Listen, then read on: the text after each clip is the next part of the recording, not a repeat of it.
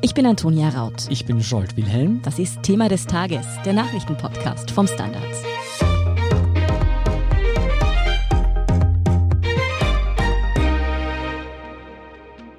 Antonia, ganz ehrlich, wie sehr freust du dich auf die Fußball-Europameisterschaft, die am Freitag startet?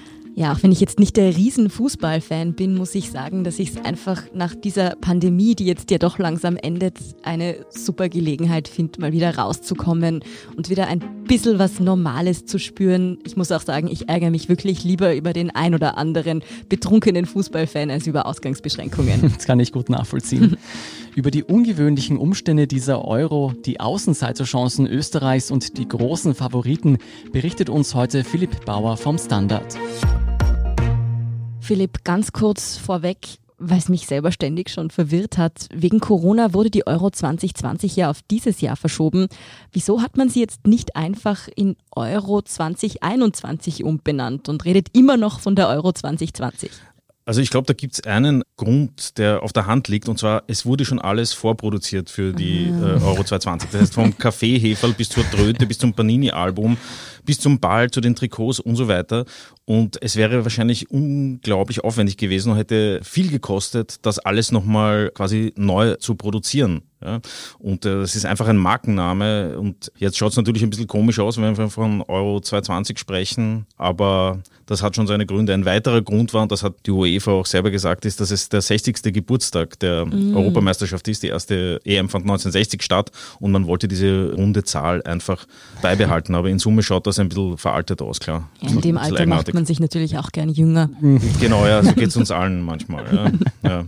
Na gut, dann haben wir die wichtigste Frage schon mal geklärt. Gib uns mal die wichtigsten Facts. Was müssen wir zum Start der Euro wissen? Also los geht's diesen Freitag von 11. Juni bis 11. Juli. Das erste Spiel ist in Rom, Türkei gegen Italien. Und es hört auf keine große Überraschung mit dem Finale. Das findet dann im Wembley Stadion in London statt. Gespielt wird in elf Städten. Es treten 24 Nationen an.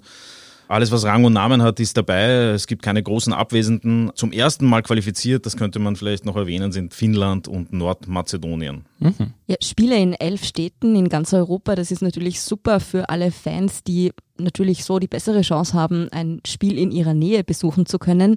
Aber für alle anderen Beteiligten, also die Mannschaften, den Staff, alles, ist es natürlich ein irrer Aufwand, so herumzujetten. Ganz ehrlich, ist das eine verdeckte Corona-Hilfe für die angeschlagene Luftfahrtbranche und den Tourismus oder was ist da los? Das könnte man jetzt annehmen, nur die Idee einer paneuropäischen Europameisterschaft wurde ja schon 2012 geboren hm. und dann noch umgesetzt. Also da war Corona für uns alle noch eine Biermarke. Und ja, jetzt natürlich, ob das klimafreundlich ist und besonders schlau während einer Pandemie den ganzen Tross quer durch Europa zu schicken, da kann man durchaus Zweifel haben. Ja. Mhm. Du hast schon erwähnt, alles, was Rang und Namen hat, ist dabei und so auch Österreich. Wie cool und überraschend ist es denn eigentlich, dass Österreich dabei ist? Also es ist äh, weder besonders cool noch ist es, äh, hey. noch ist es sehr überraschend. Also das ist wirklich die Mindestanforderung, dass Österreich da teilnimmt. Das ist wirklich kein Grund zum Feiern. Das war aber nicht immer so, dass es die Mindestanforderung ist. Ja, die Zeiten haben sich ein bisschen geändert und es gab Zeiten, da haben acht Nationen an der EM teilgenommen. Mittlerweile sind es 24. Mhm. Also es ist wirklich fast schon ein Kunststück, sich nicht zu qualifizieren. Also das ist wirklich die Mindestanforderung. Mhm. Ja, dass wir über diese Mindestanforderung hinaus jetzt noch nicht so viel vorgelegt haben, habe sogar ich als nicht so begeisterter Fußballfan mitbekommen. Aber wie schaut es denn aus? Hat Österreich zumindest sowas wie Außenseiterchancen? Also im Grunde ist Österreich auf das Achtelfinale programmiert. Es steigen zwei oder drei Mannschaften aus jeder Gruppe auf. Also das ist durchaus machbar. Und ich habe gestern mit einem Mitarbeiter der Uni Innsbruck gesprochen. Der hat eine Studie erstellt und die Wahrscheinlichkeit, dass Österreich ins Achtelfinale aufsteigt, ist bei 80 Prozent. Das würde ich sagen, spiegelt auch circa die Erwartungshaltung wider. Das sollte machbar sein. Darüber hinaus ist alles Bonusmaterial. Also danach wird es wirklich schwierig und ein Viertelfinale wäre schon eine wirkliche Sensation. Wie stehen denn die Quoten, dass Österreich Europameister wird? Diese Quote steht bei 1,5 Prozent. Das mag jetzt noch immer relativ hochgegriffen wirken anhand der vergangenen Leistungen, aber es gibt ja im Fußball tatsächlich immer wieder Überraschungen. Griechenland war auch Europameister. Mhm. Aber ja, die Hoffnung stirbt zuletzt, aber sie stirbt, sagen, sagen wir ganz gerne in dem Zusammenhang. Also das wird aller Voraussicht nach nichts werden mit dem Europameistertitel. Mhm. Ja, apropos österreichische Mannschaft. Bei den Auswärtsspielen trägt Österreich türkis-schwarze Dressen. Ist das noch modisch oder schon politisch? Also ich habe das jetzt nochmal angesehen. Also Puma, der Ausrüster, hat bei der Präsentation das begründet mit den Pastellfarben des Wiener Jugendstils. Ja. Mhm. Das wollen wir jetzt mal so glauben.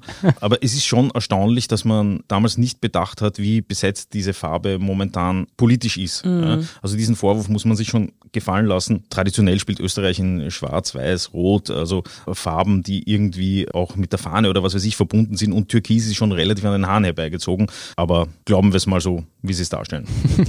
Würde ich auch sagen, kommen wir zurück zum Sportlichen. Ich habe mir schon notiert, auf Österreich werde ich nicht mein gesamtes Erspartes als EM-Sieger setzen. Aber welche Teams hätten denn wirklich Potenzial, aufs Stockerl zumindest zu kommen? Also ich werde jetzt keine großen Überraschungen hier, hier bringen. Ja. Natürlich ist der Weltmeister Frankreich steht an oberster Stelle und dann sind halt wirklich die üblichen Verdächtigen wie Italien, Spanien, Deutschland, vielleicht England, wenn sie mal das Elfmeterschießen lernen. Haben Sie den guten Goalie mittlerweile? Ja, ja, England ist schon gut aufgestellt. Sie bringen es nur nicht ganz auf den Boden. Auch das wäre natürlich eine Überraschung. Dann gibt's noch Belgien, die haben ja noch immer ihre goldene Generation. Mhm. Die sind bei den Buchmachern auch weit vorne. Ist nicht undenkbar. Unter diesen Mannschaften wird sich wahrscheinlich der Europameister finden. Nicht vergessen sollte man, es gibt noch einen Titelverteidiger, das ist Portugal. Mhm. Die sind auch nicht schlecht aufgestellt. Und um jetzt noch jemanden zu nennen, Dänemark würde ich mal als heißesten Außenseiter nennen. Hm. Ja, es geht ja nicht nur um Ruhm, sondern auch ein bisschen ums Geld. Das ganz große Geld machen die Spiele ja in den Clubs, nicht in den Nationalteams. Aber Lohnt sich die Teilnahme bei dieser Euro trotzdem für die Spieler und die Teams? Man muss das alles ein bisschen in eine Relation stellen. Also ich meine, das große Geld wird schon in den Clubs verdient, aber da reden wir von Summen, die ja teilweise wirklich schon völlig absurd sind. Mhm. Ja. Und auch bei der Europameisterschaft werden insgesamt 370 Millionen Euro ausgeschüttet. Mhm. Also da geht schon ein bisschen was weiter. Allein die Antrittsprämie für die Nationen ist 9 Millionen Euro. Fürs Achtelfinale gibt es 2 Millionen dazu. Für den Titelgewinn nochmal 10 Millionen. Also da bleibt schon was hängen, auch bei den Spielern bleibt was hängen. Und in Deutschland zum Beispiel, wo ein Titel ja nicht unrealistisch ist, würde jeder Spieler 400.000 Euro für den Titel kriegen. Hm. Das mag jetzt im Vergleich zu dem, was die verdienen bei ihren Vereinen, nicht so viel Geld sein, aber für uns, Otto Normalverbraucher, Max Mustermann, ist das schon relativ viel. Also da geht sich schon noch um das ein oder andere Kaviarbrötchen aus, glaube ich. Ja, also ich würde schon hm. gerne 9 Millionen für die Mindestanforderung bekommen. Ja, während das für die absoluten Topspieler, wie du schon gesagt hast, jetzt nicht so viel ist in Relation gesehen, ist es natürlich vor allem auch für junge Athleten schon eine nette Summe und vor allem ist dieses Event natürlich eine Wahnsinnschance, sich zu beweisen. Welche Spieler lohnt es sich denn da aus den jüngeren Generationen genau im Auge zu behalten? Und auf welchen Stars lastet wiederum besonders viel Druck? Also ich glaube, den Druck sind alle Spieler, jetzt ob alt oder jung, ja aus ihren Vereinen gewohnt. Also die müssen ja Woche für Woche performen und wenn sie mal nicht performen, so schnell können die nicht schauen, sind die schon wieder weg vom Fenster. Also mit Druck können die alle ganz gut umgehen. Und die Jungen natürlich können sich dort gut in Szene setzen, denen wird dort eine super Bühne geboten. Also wenn sie dort aufgeigen, dann hat das schon seinen Wert. Ja. Unter Druck stehen aber, glaube ich, mehr die arrivierten Spieler, die Routinierten, auf denen lastet ja eher diese Last, das Team zu führen. Zum Beispiel ein David Alaba wird ja in Österreich immer ganz besonders beäugt, was er im Nationalteam leistet, egal wie gut er jetzt für Bayern München oder bald einmal Real Madrid spielt. Ich glaube, an denen hängt schon wesentlich mehr. Aber wenn man ein paar Junge nennen will, also ich meine, es gibt ja junge Spieler, die sich jetzt bei Chelsea beim Champions League-Sieg in Szene gesetzt haben. Das sind der Kai Havertz, ein, ein Deutscher, 21 Jahre. Da gibt's den Mason Mount, ein Engländer, der auch sehr talentiert ist, aber das sind jetzt auch schon Spieler, die man eigentlich kennt, wenn man sich ein bisschen damit auseinandersetzt. Ja. Wunderbar, da werden wir die genauer im Auge behalten. Die letzte Euro fand ja vor fünf Jahren statt. Hat sich seither etwas am Spielmodus oder am Regelwerk geändert? Du hast schon gesagt, mittlerweile darf fast jeder in Europa mitspielen. Das ist so, das war letztes Mal auch schon so, deswegen war Österreich auch letztes Mal schon dabei. Der Modus ist der gleiche geblieben. Es gibt 24 Mannschaften in sechs Gruppen, 16 steigen auf ins Achtelfinale und ab da geht's dann weiter mit einer K.O.-Phase. Die entscheidende Veränderung im Vergleich zur letzten Europameisterschaft ist es, dass es den Videobeweis gibt. Mhm. Ja, den gab es zwar schon bei der Weltmeisterschaft und den gibt es schon in äh, verschiedenen Ligen, aber bei der Europameisterschaft ist es das erste Mal, dass der zum Einsatz kommt. Dann gibt es noch mehr Auswechslungen. Das gibt es seit Corona, dass fünf Spieler ausgewechselt werden dürfen. Früher waren es nur drei. Und die Handspielregeln wurden ein bisschen gelockert. Also es wird nicht bei jedem Handspiel sofort abgepfiffen. Da gibt es mehr Ermessensspielraum für den, für den Schiedsrichter. Aber es bleibt Fußball und kein Volleyball. Definitiv, aber nicht jede unabsichtliche Ballberührung mit der Hand wird gleich abgepfiffen. Wie beurteilen denn Sportexperten wie du diese Änderungen? Macht das das Spiel spannender? Ich weiß nicht, ob es spannender wird, aber es wird auf jeden Fall fairer. Ja. Der Videobeweis ist natürlich schon eine wichtige Maßnahme, weil das Spiel einfach für die Schiedsrichter mittlerweile viel zu schnell geht. Und mhm. viele Matches können durch eine Fehlentscheidung entschieden werden. Und es ist gut, dem einen Riegel vorzuschieben, weil ich glaube, das haben sich Spieler, Fans und auch die Schiedsrichter verdient, dass sie die Unterstützung kriegen und dass da keine Fehlentscheidungen über Sieg und Niederlage entscheiden. Das kann es ja auch nicht sein. Ja. Und die Auswechslungen, ja, okay, kann man am Ende halt noch mehr fitte Spieler am Platz haben, mhm. macht das Spiel am Ende vielleicht noch ein bisschen flotter, ja. Apropos fitte Spieler, wie wirkt sich denn die Pandemie auf die Stimmung aus? Werden die Spiele ohne Zuschauer stattfinden? Nein, die Spiele finden mit Zuschauern statt. Es gibt dann aber sehr unterschiedliche Regeln. Zum Beispiel wird ja gespielt in Budapest auch, also dort ist Full House. Die lassen dort mhm. wirklich 68.000 Zuschauer rein. Ähm, so als hätte es Corona nie gegeben. alles wurscht. Okay. Und dann, dann wird abgestuft, teilweise sind 50 Prozent der Auslastung erlaubt, teilweise 25 Prozent. Ich glaube, es geht runter bis 20 Prozent. Also es wird sehr unterschiedlich sein, aber es wird nicht leer sein und es wird eine Stimmung geben, egal ob jetzt halb voll oder ganz voll. Also da wird schon einiges los sein. Ja. Und was ist mit allen, die die Spiele doch von zu Hause aus mitverfolgen müssen? Wie können wir denn am besten daran teilhaben? Also in erster Linie empfehle ich natürlich den Live-Ticker im Standard. Mhm. Mhm. Feinste Unterhaltung mit sehr äh, lustigen Gesellen. Das wird ein großartiges Spektakel. Und wer unbedingt ein Bild braucht dazu, ja, was ja beim Fußball auch manchmal ganz so spannend retro. ist. Aber es, ist, äh, es ist äh, ja, es ist ein bisschen so letztes Jahrtausend. Ja. Da kann die Spiele im ORF, ZDF und ARD werden alle 51 Spiele übertragen. Ja, wenig zur Stimmung beigetragen hat bislang das Maskottchen namens Skillsy. Laut UEFA soll der gezopfte junge Mann mit Opiumaugen die Schönheit des Freestyling, des Straßenfußballs und des Panna-Fußballs den Fans in ganz Europa zeigen. Philipp, auf einer Skala von 1 bis 10, wie gelungen findest du diesen Werbeträger? Ich habe ihn noch nicht gesehen.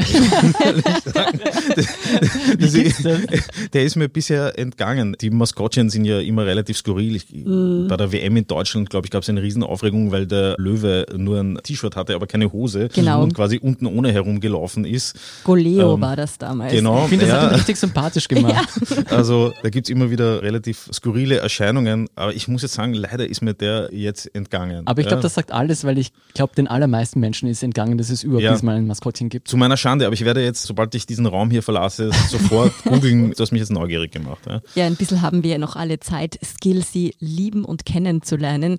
Bevor du gehst, gib uns noch einen Tipp. Wer gewinnt die Euro 2021? Ich tippe jetzt auf Italien. Hm. Ja, ich sag, die haben die schönsten Anzüge und, wie der Scholz schon vorher gesagt hat, sie haben auch die beste Hymne. Italien. Und die wollen wir, die wollen wir öfter hören. Ja. Hast du den Favoriten, Antonia? Ich habe tatsächlich auch Italien getippt. Ah, ich setze auf Spanien. 10 Euro. Die Wette gilt. okay. Wunderbar, dann hören wir uns immer wieder hier im Podcast zu den aktuellsten Ereignissen rund um die EM. Vielen Dank, Philipp Bauer, für diese erste Einschätzung. Gerne. Wir sind gleich zurück.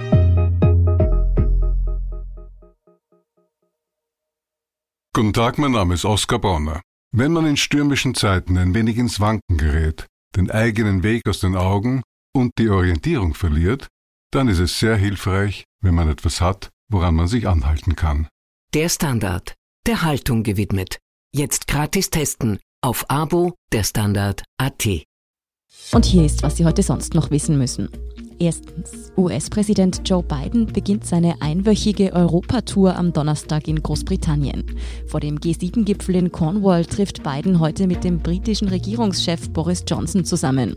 Das Treffen wird mit Spannung erwartet, ebenso wie Bidens Zusammentreffen mit seinem russischen Amtskollegen Wladimir Putin. Dieses findet am 16. Juni in Genf statt, also kommenden Mittwoch. Die angespannte Stimmung vor dem lange erwarteten Aufeinandertreffen macht sich jetzt schon bemerkbar.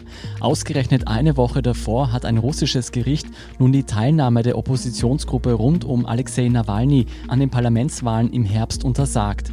Experten interpretieren das als Botschaft an Biden, dass die russische Innenpolitik bei dem Treffen nicht zur Debatte stehen wird.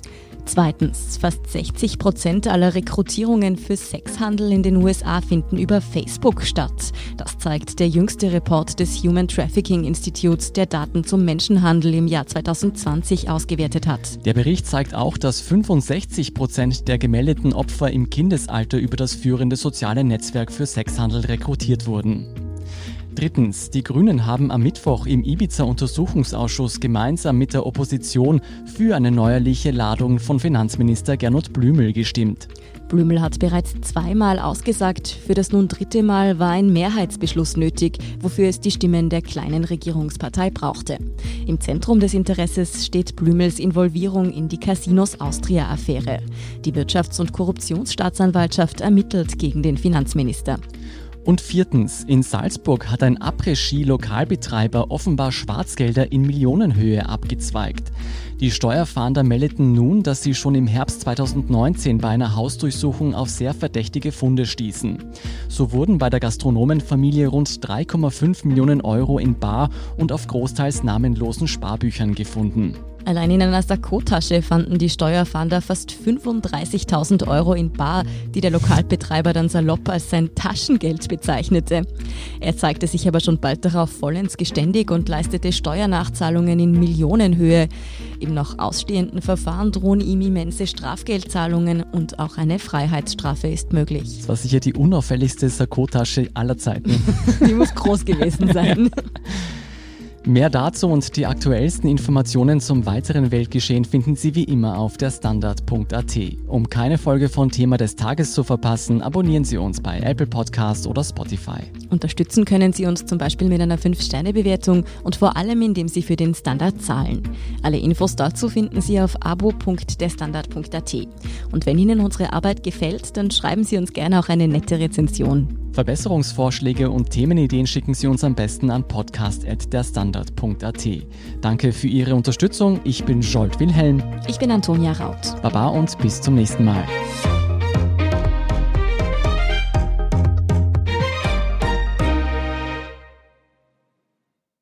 Guten Tag, mein Name ist Oskar Bonner. Wenn man in stürmischen Zeiten ein wenig ins Wanken gerät, den eigenen Weg aus den Augen und die Orientierung verliert, dann ist es sehr hilfreich, wenn man etwas hat, woran man sich anhalten kann. Der Standard, der Haltung gewidmet. Jetzt gratis testen auf Abo der Standard.at.